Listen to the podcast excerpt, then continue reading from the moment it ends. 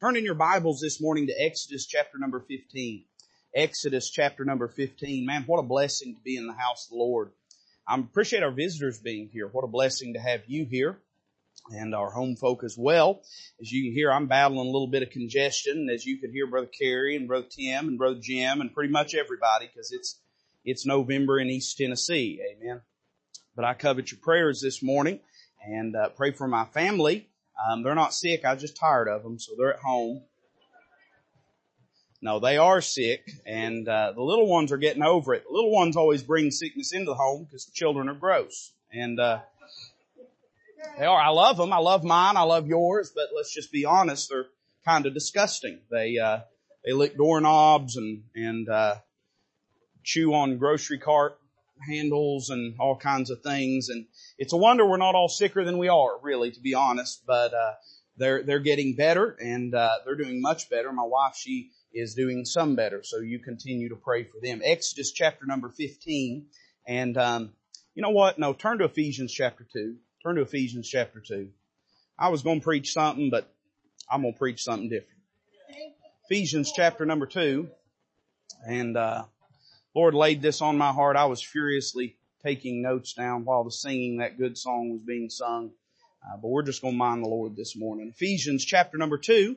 And let's begin reading in verse number one. Ephesians chapter number two. We've been teaching this in our Sunday school class and uh, spent a little time there this morning. I believe the Lord has a thought for us today. Ephesians chapter two, verse number one, the Word of God says, "In you." Now you might say, well, who's the you? The you is you and me. Uh, the you is all of us. Amen. Uh, that is a universal you. It's you and it's me. And you hath he quickened who were dead in trespasses and sins, wherein in time past you walked according to the course of this world, according to the prince of the power of the air, the spirit that now worketh in the children of disobedience, among whom also we all had our conversation in times past in the lusts of our flesh, fulfilling the desires of the flesh and of the mind, and were by nature the children of wrath, even as others. But God, but God, who is rich in mercy, for his great love wherewith he loved us, even when we were dead in sins, hath quickened us together with Christ. By grace ye are saved, and hath raised us up together, and made us sit together in heavenly places in Christ Jesus that in the ages to come he might show the exceeding riches of his grace in his kindness toward us through Christ Jesus. For by grace are ye saved through faith, and that not of yourselves. It is the gift of God, not of works, lest any man should boast. For we are his workmanship, created in Christ Jesus unto good works, which God hath before ordained that we should walk in them. Let's pray together. Father, we love you this morning. I need the help of the Holy Ghost today, Lord. I need it every day. But oh, how desperate that need is in this hour. I pray that you would stir hearts, speak to hearts, Lord. I, I don't believe you would have changed our direction if there hadn't been a need for it, Lord. And we know that your direction's the right direction, so we'll happily go along. Whatever you'd have us to say, whatever you'd have us to do. But Lord, I pray that the Holy Spirit would do His part in softening hearts and speaking to people this morning. And Lord, may you be magnified in everything that's done. You alone can save the sinner. You alone, Lord, can reclaim the backslider. You alone can encourage the discouraged. And so Father, we're trusting you to accomplish it this morning for your glory. We ask all this in Christ's name. Amen. As I said, we've been teaching through the book of Ephesians in our Sunday school class over there, and we typically move at a lightning pace in that class. Uh, no, that's a joke. We, we go, we go at a slow crawl. Uh, but we have been studying the book of Ephesians for a number of months now. Now the book of Ephesians uh, basically has this as its theme, that the Lord uh, God has uh, displaced our former identity that we had prior to salvation and given us a new identity in the Lord Jesus Christ. The uh, sort of heartbeat of the book of Ephesians is found down in uh, verse number 13 and verse number 14. Let me jump over there and I want to read it to you. It says, But now in Christ Jesus, ye who sometimes were far off are made nigh by the blood of Christ. For he is our peace who hath made both one. You notice that distinction. Made both, two different entities, made them one. And hath broken down the middle wall of partition between us, having abolished in his flesh the enmity. Now what was that enmity? What separated these two groups of people? Even the law of commandments contained ordinances. So the Old Testament law, he's abolished that for to make in himself of twain, of two, one new man, so making peace, and that he might reconcile both unto God in one body by the cross, having slain the enmity thereby.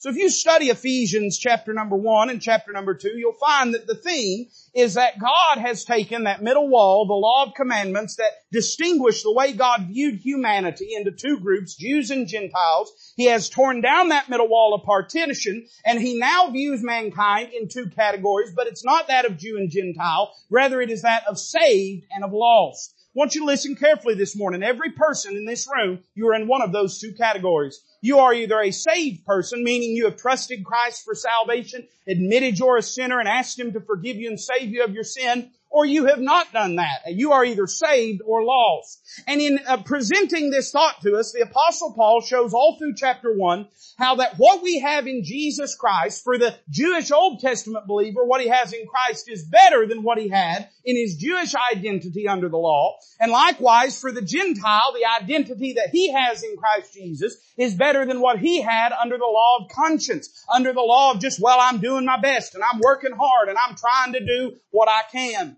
He then begins to deal with this in a more personal sense at the close of chapter one. He talks about what happened when Jesus Christ died, was buried, and rose again. He talked about how that changed his relationship to world authorities. It exalted him above every principality, above every power, above every dominion. He talks about how that changed his relationship to God's people. He says he's made him the head over all things, even the church, which is his body. Uh, and then in verse number one of chapter two, he speaks to the individual.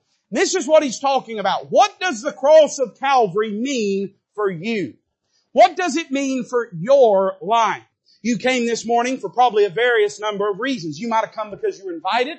You might have come because somebody that you love wanted you to come here. You might have come because you'd be in church somewhere and this happened to be on your way. Or you might have come here because God has led you here and Walridge Baptist Church is your home. I want you to know this morning that when God rolled me out of bed, He had me come here today to tell you that the cross of Calvary has a direct impact on your life.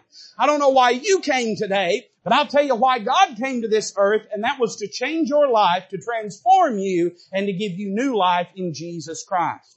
So in Ephesians chapter 2, uh, Paul is talking about the personal nature of the cross of Calvary. The cross is not just a symbol of religion. It is not just, as, as some would say, a, a crutch whereby people make themselves feel better. Uh, but the cross of Calvary is literally the touch point, the flash point between heaven and earth. It is the means whereby God reached down and touched humanity so that He might change us for His glory and for His will.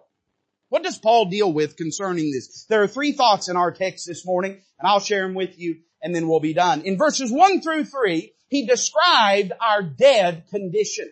You know, it's interesting. Lost people have all sorts of ideas about how God views them. Some of them have the idea that God's angry at them. That's not true. I understand the Bible says He's angry with the wicked every day. Yes, God's righteousness is offended at wicked mankind, but God's not sitting up in heaven brooding and writing down a hit list of people that He hates. Uh, the Bible tells us that God so loved the world that He gave His only begotten Son. Uh, the fact the matter is God is not angry at you. God pities you and He loves you and He cherishes you and He desires for you to know Him. Uh, some lost people have the idea that God is impressed with them. Uh, that God looks at the way that they live and He's really wowed and awed that they give an attempt at morality the way that they do. Some people believe that uh, they may not be the best around, but hey, at least they're better than that person or better than that person. It ever dawned on you that person might be saying that about you too? If our morality is relative, then what does it all matter anyway?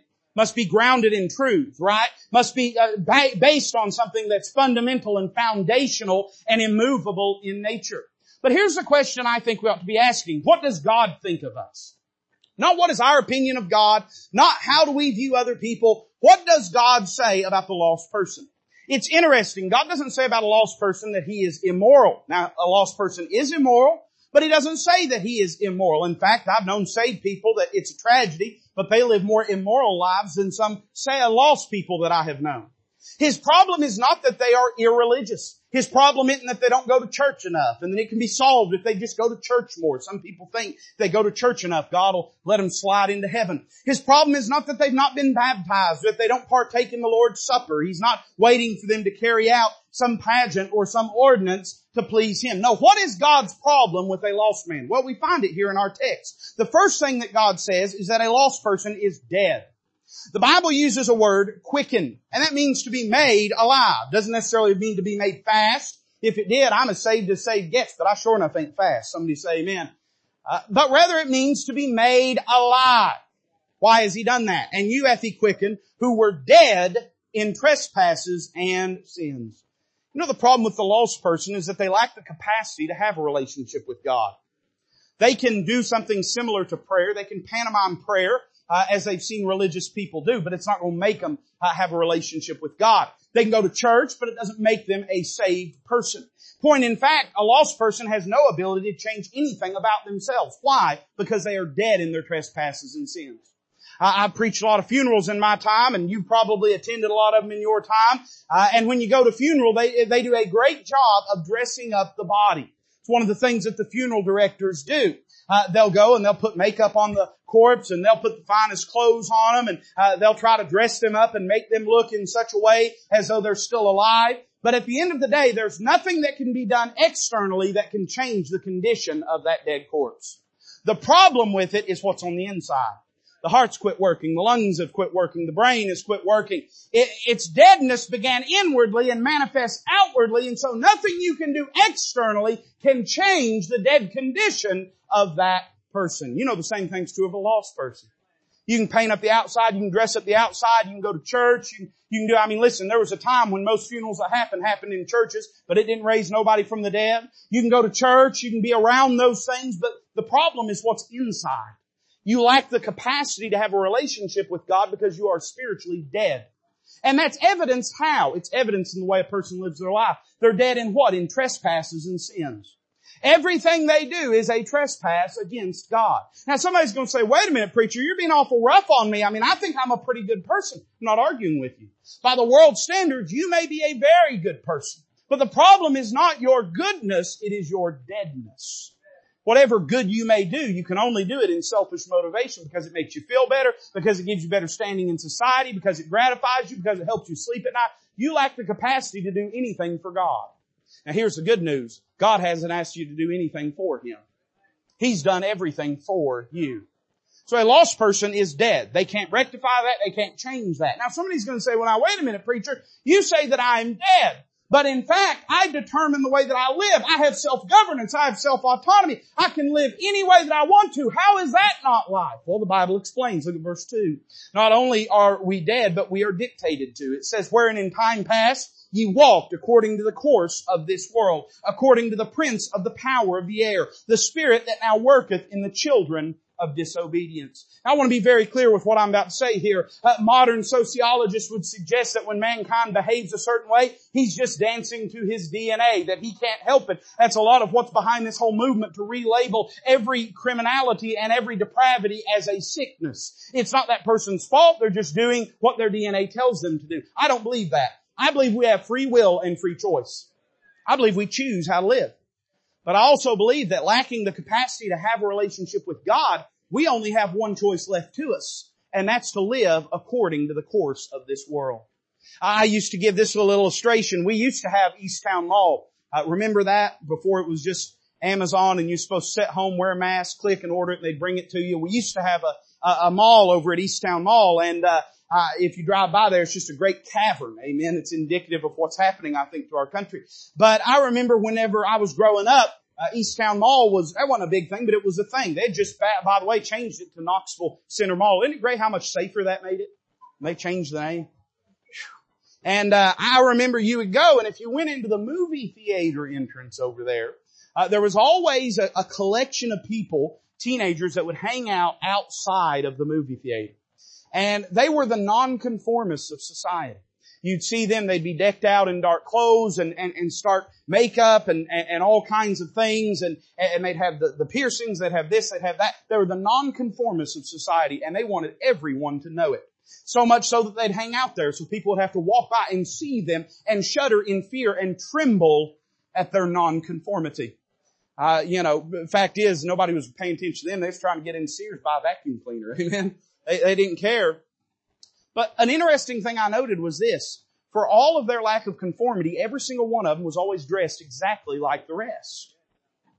Now here they are making a, a, a good-hearted attempt, a sincere try at nonconformity. Not gonna let the man keep me down. And yet they have to fit in with those around them. See, that in many ways is symbolic of the condition of a lost person. Whatever autonomy a lost person claims, they say, well, I do my thing, I live my own way, I make my own choices. And yet their choices always seem to be in lockstep with what is considered appropriate in the world around them. Why is that? Because a lost person has no capacity to do anything really radical. You know what is truly and genuinely radical? It's to live a life not to the depravity of flesh, but to the glory of God. They don't have the capacity to do that. So what do they do? They walk according to the course of this world. They say, I'm walking to my own beat, to the beat of my own drum, but they're walking on the same course as everyone else. And who is it that dictates that course? It says according to the prince of the power of the air. Now that's a Bible title for the devil himself. He's governing the world. Now that doesn't mean that every lost person that they have something satanic about their spirit or their attitude, but what it does mean is they claim that they're living their life this way, but in fact they're a puppet on strings that are being danced around by the devil and his world system. He says this, the spirit that now worketh in the children of disobedience. In other words, they have no ability to really make an independent decision in their life. They can only continue to go down this course. Now somebody's going to say, well now preacher, some people live that way, some people live in a moral way. What about those people that live in a moral way? I mean the atheist says you can be good without God. Is that true? Well it depends on how you define goodness. You remember there was a man that came to the Lord Jesus one time and, and he said, Master, we know that thou art good and comest from God. And the Lord Jesus answered him back and said, Why callest me thou good? There is none good but God. You see, that man had a different definition of goodness than the Bible has. His definition of goodness was relative goodness. And a lot of people feel like they have relative goodness. Well, I'm a pretty good person relative to other people. But you're missing the point. You're not going to be judged relative to the people around you. You're going to be judged relative to God's holiness. And relative to His holiness, there is none good, no, not one. So he said, you know, well, I'm a pretty good person. And you'd say, well, preacher, what about these people that live moral lives? Well, look what it says in verse three. Among whom also we all had our conversation in time past in the lusts of our flesh, fulfilling the desires of the flesh and of the mind, and were by nature the children of wrath even as others. So three things. We're dead, we are dictated to, but then we are driven by some things. When a person is lost before they've received Christ, they can only be driven by inward passions that enslave them. Notice what he says here, among whom also we all had our conversation. We've been talking about in Sunday school. A lot of people in trying to explain that verse have said, I think something that's incorrect and that can lead to error. They've said that the word conversation when the King James Bible was translated didn't mean conversation like talking, but rather it meant your lifestyle. I don't believe that's true. The word conversation has always meant conversation. Rather, Paul is using that word figuratively. Now, what does that teach us? Well, the word conversation. What is a conversation? We're having a conversation right now. Well, a, a monologue. Somebody say amen. We're having a conversation. I'm conversing with you. What am I doing? I'm taking the thoughts that live inwardly and I'm expressing them outwardly. These thoughts that live inwardly, you would know nothing about if I did not speak them. Hey, good life hack. Some of those thoughts, Nobody would know nothing about if you didn't go speaking them. Amen? But they live. They're alive inwardly. And I communicate them. I express them by speaking them into words. Now he says this, among whom also we all had our conversation in time past in the lusts of our flesh. He's using that word symbolically to express how that our life does the same thing that our lips do. So a person may say I'm a moral person. A person may say this is the modern language. I'm spiritual. I'm just not religious. But in fact, the way a man lives expresses the life or lack thereof that is inside of him. The same way that my words express what's inwardly, my life expresses what's inwardly. Well, what's inwardly? Well, we notice a few things. One, he, he says fulfilling the desires of the flesh. This is defined in modern nomenclature by this idea. If it feels good, do it. All of society, in fact, is judged off the basis of what feels good, what satisfies self and satisfies flesh. And we live in a world that is dictated by what is pleasurable unto it. And so very often the moral things that a lost man does are determined by what makes him feel good in his life. Probably one of the most moral things a lost man could do would be good to his family. Be good to his spouse. Be good to his kids. Work hard. Provide a living for them. But a lost person doesn't do that because that's his duty given from God. He doesn't do it because he feels it glorifies God and honors God. He does it for this simple reason. His family gives him pleasure. He enjoys the love of his children. He enjoys the company of his wife. He enjoys the stability of his home. Now that's one example. I could give you a hundred more. But at the end of the day, even moral things that a lost man does are driven by the lust of the flesh. Now you say, well now wait a minute preacher, are you saying a lost man has no conscience? No, lost people do have conscience. In fact, all of us as human beings have conscience. The only way we don't is if we've seared our conscience. In fact, so uh, discredit it and so ignored it and so set it aside that it doesn't matter to us. But the average lost person isn't that way. The Bible says, and of the mind. That's talking about your thought life. In other words, there's times that they do it out of gratification. There's other times that lost people are moral because of guilt. Helps them sleep at night. Helps them feel like a good person. Helps them feel as though they are righteous in some way. And so they will do it. But what are they doing? Look what he says in the next verse, or next phrase, and we're by nature the children of wrath even as others. You know, the Bible talks about the wrath of God. And it talks about spiritually, the, the judicial wrath of God abides on the lost person. That a person that has never accepted Christ, the wrath of God, it's like it's hanging over him at all times. It abides over top of him. And so no matter where he runs, no matter what he does, he's still living under the shadow of God's wrath. Why is that? Because there's been no change in his nature. You see, God's problem with you again is not that you're immoral, it's that you're dead in trespasses and sins. Whatever you do within the parameters of that deadness, it doesn't fix that one fundamental problem, which is that your sin problem, you're dead in your trespasses and sins. So it really doesn't matter. And I listen, I'm for people being moral. I'm certainly more for them being moral than immoral. Amen. But that morality is not going to save them. You can try your hardest, you can try your best, you can make all the promises, you can give all the money, you can get baptized a hundred times. It won't change anything because your problem is not a lack of any of those things. It is a lack of life within you. Now somebody's going to say, well preacher, that's, that's terrible. What are we going to do about it? Well, here's the truth. You can't do anything about it. You can't save you. You can't change you. You can try. We're getting ready to come into a new year. You'll make a hundred promises. You'll turn over a hundred leaves and it'll lead to the same old deadness in the first place. Hey, those leaves on the ground you pick up and turn over, turn it over a million times. It's still going to be a dead leaf. It ain't going to change anything. What can change anything? Well, look at verse four. But God. See, you can't change you, but God can. Mankind in their lost dead condition could not redeem themselves or reform themselves or transform themselves, but God indeed could. Notice we see not only here a dead condition, but a divine intervention.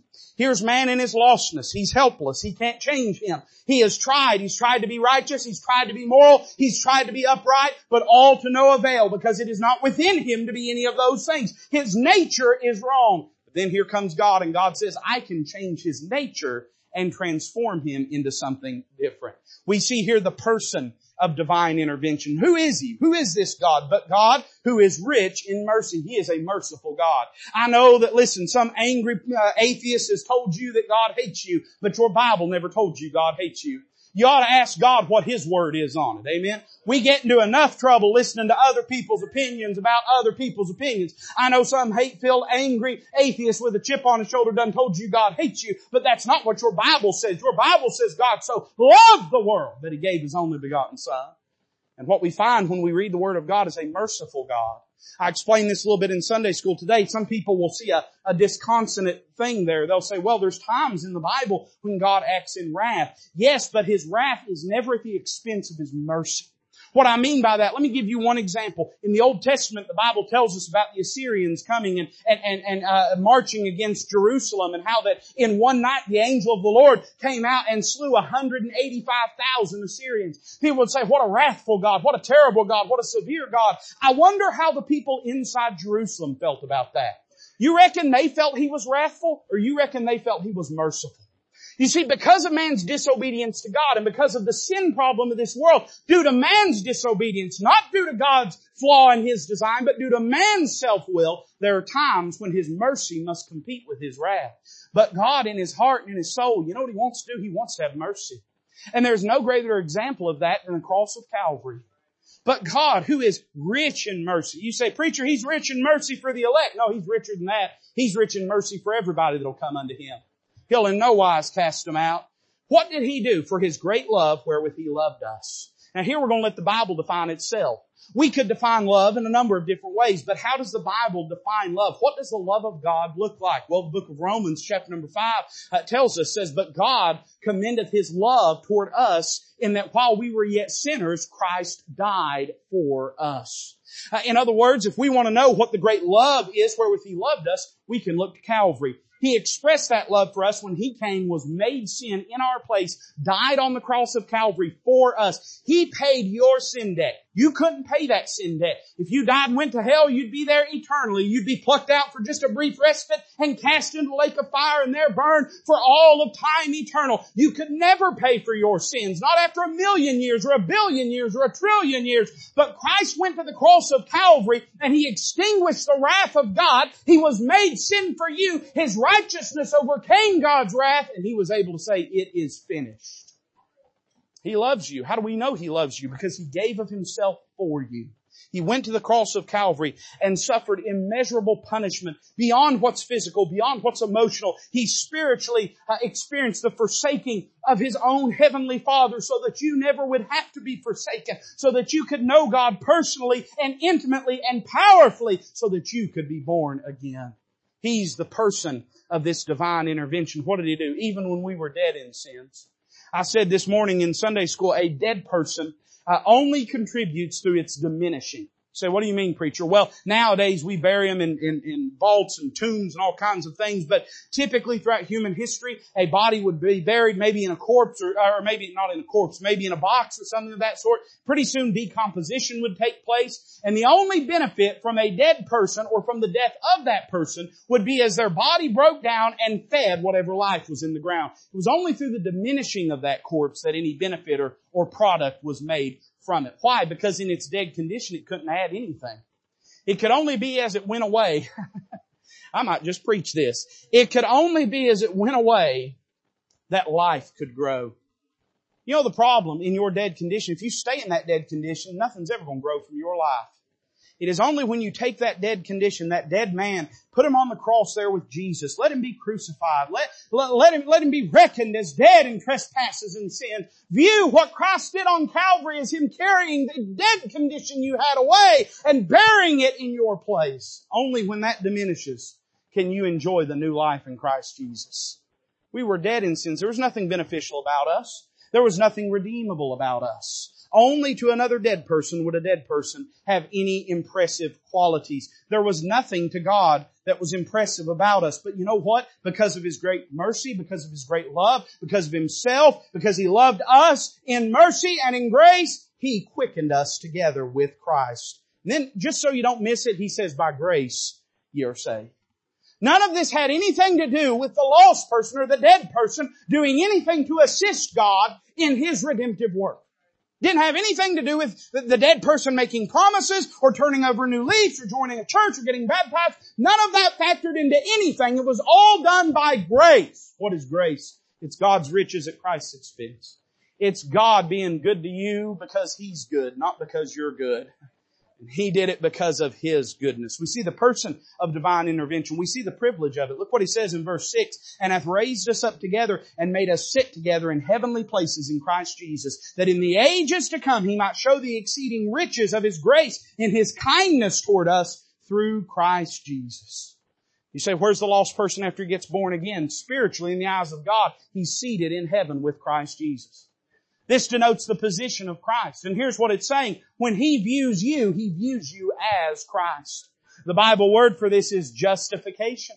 Uh, whenever we think of that idea of being justified or justification, if you've ever worked with computers, with word processors, there's three little buttons or four little buttons uh, that are up at the top and they've got little lines on them. And, and on one of them, all the lines start at the left side of the page. And on another one, all the lines start on the right side of the page. On another one, they all start kind of in the middle. And then there's one, I like this one, it's called justified all. And all the way around it, the lines stretch all the way to the margins. What's it about? It's about where you're going to set your text.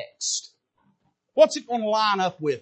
Does it line up correctly with what you're trying to present? The Bible says we've been justified in Christ Jesus. What does that mean? It means we've been put lined up with the standard of His holiness. Not because we are holy, but because He looks at us and chooses to see Jesus Christ instead.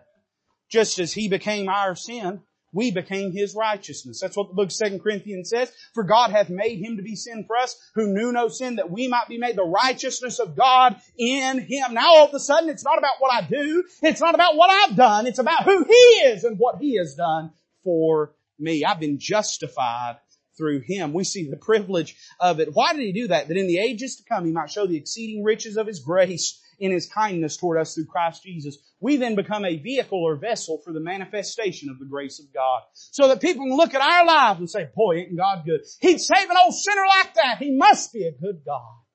I see the privilege of it, but then I see not only the uh, privilege of it, I, see the uh, premise of it. He says this, for by grace are ye saved through faith, and that not of yourselves. It is the gift of God, not of works, lest any man should boast. You can almost hear the Holy Spirit saying, you getting it yet? He just piles statement upon statement. For by grace you're saved. That'd be enough. But then he says, through faith, lest you wonder whether it's through your good works or through trusting in the finished work of Christ that what he did was enough for you. He wants you to know it's through faith.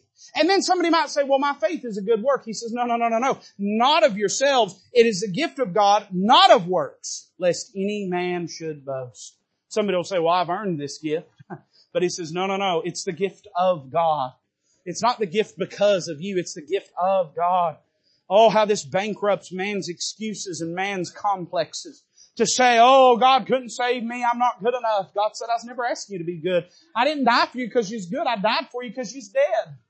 You say, well, I don't think I could keep all the promises that I think I need to make to God. No, you probably can't. That's why it's good. It's not based on your promise. It's based on His promise. Somebody will say, well, preacher, I don't know if I could give enough money or I don't know if I could uh, do enough good works. Well, that's why you don't have to do any of those things. You just place your faith in Him. It's by faith. It's through faith. You are without excuse this morning. Uh, salvation is within the reach of every single human being. You are not without an opportunity to accept Him. The premise is not your good works. By the way, that's why I know I can't lose it. I didn't do anything to earn it.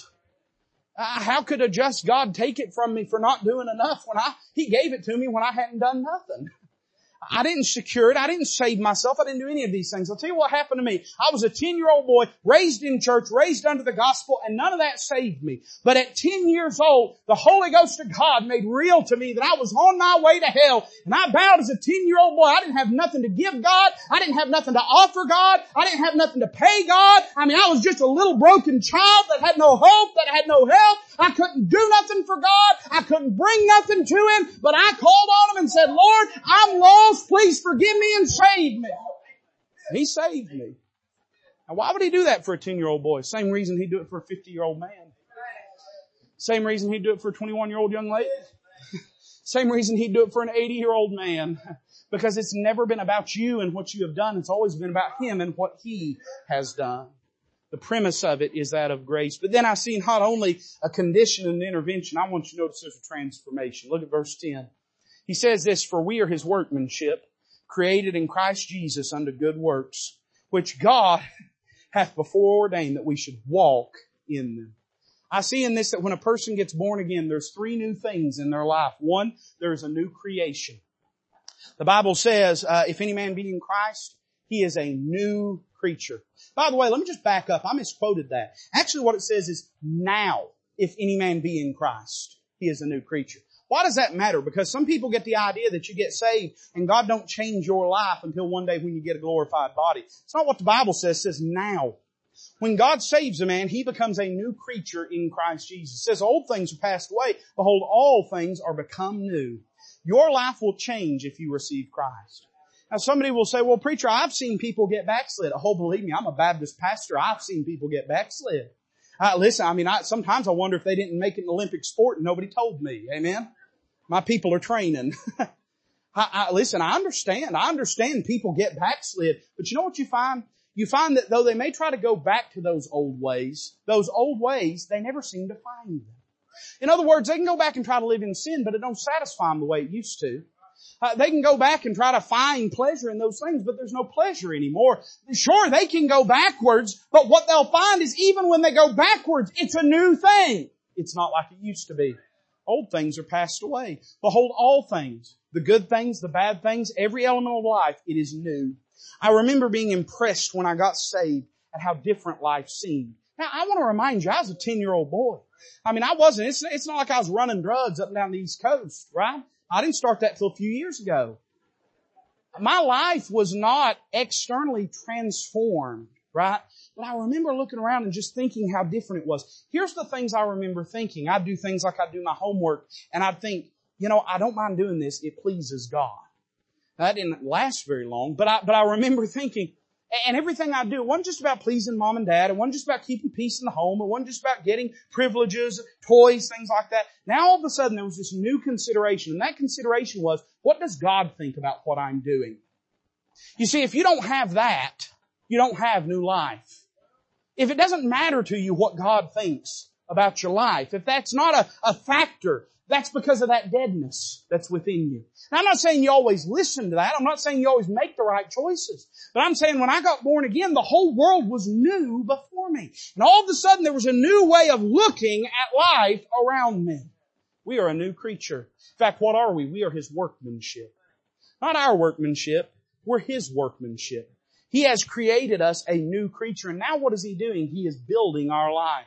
Paul used this language in 1 Corinthians chapter 3. He said, now, other foundation can no man lay than that which is laid, which is Christ Jesus the Lord. Uh, that means this. If you try to skip ahead of Calvary and just start becoming a Christian, you ain't got nothing to build on. You ain't got nothing to build on. You, you know why lost people are, are, prohibited in the Bible from taking the Lord's Supper? It's not because God is jealous over the, the grape juice and the crackers. It's because they don't know what they're celebrating. They can, they can have the pageantry of it, right? But they can't understand the passion of it. Why? They, they, they've never experienced it. They can try, but there's only one foundation upon which to build anything in your life. You go ahead, listen, build your sandcastles, but you'll find that every wave comes along is just going to sweep them away. Your life won't make any lasting change until you give it to Jesus Christ. He is the foundation. It says no other foundation other than Jesus Christ. And then Paul would go on to say, that God is a master builder and that He is building upon these things a life. We are permitting Him to either build things for His glory or build things for our gratification. We are investing in that building of our life in one way or the other. In other words, God has a desire. He don't just save you and then say, alright, I'll see you when you get to heaven. He saves you and then becomes an intimate part of your life in, in changing your life, building your life. Now somebody will say, well preacher, my, my relationship with God is not where it needs to be. Well that's not because He doesn't want it to be. You may have not, not allowed Him to do that, but it's not because He's uninterested. You have to allow Him to have His will and way in your life if you want to see your life built up for His glory. That all begins with what? That foundation. He's the chief cornerstone. He's the foundation stone. If you don't have Him, you don't have anything. You can keep trying to be a good person. You can keep trying to fake it till you make it. But until you get Him, nothing is going to change about your life. I see that there, there's a new creature. Then I see there's a new cause. It says created in Christ Jesus unto good works. Now here's a difference. Here's what we want. We want to be created unto good works to get into Christ Jesus. But that's not what the Bible says. The Bible says we're created in Christ Jesus, where it's workmanship created in Christ Jesus unto good works. You can't get the cart before the ox. If you don't have Him, whatever good works you have, they go back, they revert back to that chat, that verse 2 and verse 3. You're just doing what gratifies you, what pleases you, what impresses other people. You're not doing it because it pleases God, but only because it helps you. But once a person gets born again, then of course good works is what God desires for them, for them to live in righteousness and obedience to God. They've been given a new cause. And the reason it is a new cause is because now those good works manifest the work of God in their life. In other words, as Paul would say, or as Peter would say later on, talking to Hebrew believers, that they may see your good works and glorify your Father which art in heaven. Now these good works matter because people look at it and say, boy, that's what God can do with a life that's given unto Him. There is a new cause, but then I see there's a new course. He says, which God hath before ordained that we should walk in them. I want to tell you something a little interesting. Uh, and I don't know if I can really communicate this, this, this concept to you appropriately. I hope I can. I'll trust the Holy Ghost too. When a person's lost, he thinks he's the master of his own life. He thinks he does what he wants to do. But that's actually not true. You know, you remember the Lord Jesus uh, told his disciples, says, you, you cannot serve two masters. You'll either serve God or serve mammon. He didn't say you can't serve no masters. It was a given you can't serve no masters. He didn't say your option is just to serve you. He said you're gonna serve a master. So the question is not, am I to serve a master? The question is, which master do I want to serve? So a lost person will say, well, nobody runs me, but that's not true. You can look at the fact that their life is in lockstep with this world's values and this world's uh, uh, uh, concepts and this world's principles and see that this world is dictating where they go. But when a person gets saved, they for the first time in their life have actual choice. You remember the Lord Jesus said, if the Son hath made you free, you're free indeed. So a lost person can only and ever do that which pleases the world and pleases self. He can't do anything contrary to that. He is not free. He is in bondage. When a person gets saved, now he has true choice. What's his choice? I can live a life that pleases God or I can live a life that pleases self and pleases the world. So for the first time, he has real freedom, real liberty, real choice in his life. But can I clue you in on something? God didn't give you that liberty. It's liberty. It's not license. God didn't give you that liberty to make the wrong choice with. That's not the purpose of liberty. Liberty's not there so that we can live in depravity. Liberty's there so that we can in choice and in love and in volition live for the glory of God. So here's what happened. You didn't lose a master. You gained a much better master whenever you got born again. You didn't become masterless. You didn't become listless. But rather you got a new master. This master, you say, what kind of master is he? The kind of master that died for his slaves. the kind of master, you remember in the Old Testament in Exodus chapter 20, if a Hebrew slave wanted to commit himself uh, for the rest of his life unto his master, he could, uh, that, that his master could take him to the marketplace and, and there was sort of a, a procedure they could go through, a, a ceremony they could go through where he would stand up and that, that servant would say, I love my master, I love my wife, I love my children, I will not go out free forever. I want to no longer just be a hired slave, I want to be a bond slave to this master because he's a good master master. And then they would take that man, they'd put his ear against a doorpost, they'd take an awl and pierce through that. That way for the rest of his life, he would never forget, and no one else would ever forget, that he was not a free man, he was a bond slave to his master. Can I tell you how good your master is?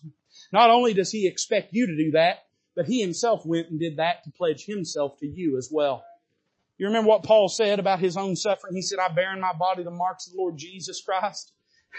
here's what, here's what God did. He sent His own Son in the likeness of sinful flesh and for sin condemned sin in the flesh. He put His own ear up against the doorpost, shed His own blood and said, I pledge myself to you forever. So what do I do, preacher? You do the same thing. You do the same thing. We've been given, we're not without a master. We're not anarchists. Uh, but rather, uh, we have bowed our knee to the Lord of glory and He has now given us a new course to walk. We're not, you say, preacher, are we free to do whatever we want? Well, you can live any way you want. You'll find it empty and hollow and miserable.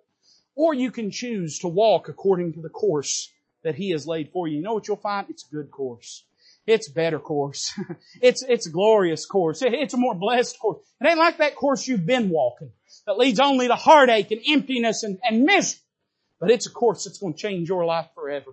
Where does it begin? It begins with Jesus Christ. He's the author and finisher of our course. He's the author and finisher of this race that's set before us. If you've not met Him, you can't start that race. If you've not met Him, you don't have a foundation to build on. You're still in the deadness of your sins, but I got good news. In the midst of your deadness, but God, who is rich in mercy, for His great love wherewith He loved us, He'll quicken you together with Jesus Christ and give you new life in Him. Until that happens, nothing's going to change. You can make all the promises to yourself, to your loved ones, uh, to God in heaven. It ain't going to change anything. You don't have the ability to change anything. But come to Jesus and He'll change everything. Let's bow together this morning as a musician comes to play. I want you to listen carefully. Uh, a note doesn't have to be played for you to make a move towards the Lord. You don't have to hear a note played. Nobody has to sing anything. Right now, you have a choice to make in your life. You've heard the truth of the gospel. You've heard what Christ has done for you. You've heard that the things you've been trusting in, looking to, living in, hold no hope for you. And now the only one that can make a choice about your life is you. I wonder if there'd be somebody that'd say, Brother Toby, nobody's looking around but me. Every head bowed, every eye closed. But I wonder if there'd be somebody that'd say, Brother Toby, you exactly described me. I, I, I know there's no life in me. I know there's no, there's no relationship with God that I have. I am a dead person spiritually and I don't want to be. I believe I'm lost and I don't want to be. Would you slip your hand up right where you're at? I won't, I won't say your name. I won't embarrass you. I won't single you out, but you'd say, Brother Toby, that's me. I just want to pray for you. Brother Toby, I believe I'm lost. I don't want to be. I know that I can't change me and I'm ready to quit trying. I'm ready to let God do what I can't do. Slip your hand up and let me pray for you. Is there anyone all over the room? All over the room. Is there anyone? Would there be someone that say, Brother Toby, uh, I, I, I know that I'm saved, but I see loved ones that are doing exactly what you described. They think they're going to get there because they was born in a Christian home, or they think they're going to get there because they was raised in church. They think they're going to get there because they've been baptized. I've seen them live in constant discouragement over the fact that they can't change their lives. And I just so deeply want God to do for them what they cannot do for themselves. I'm burdened for a loved one that I believe is lost. Would you slip your hand up and let me help you pray? All over this room, hands went up. Melissa's going to play. The altar's open. Father, bless this invitation. May it magnify the Lord Jesus. In Christ's name.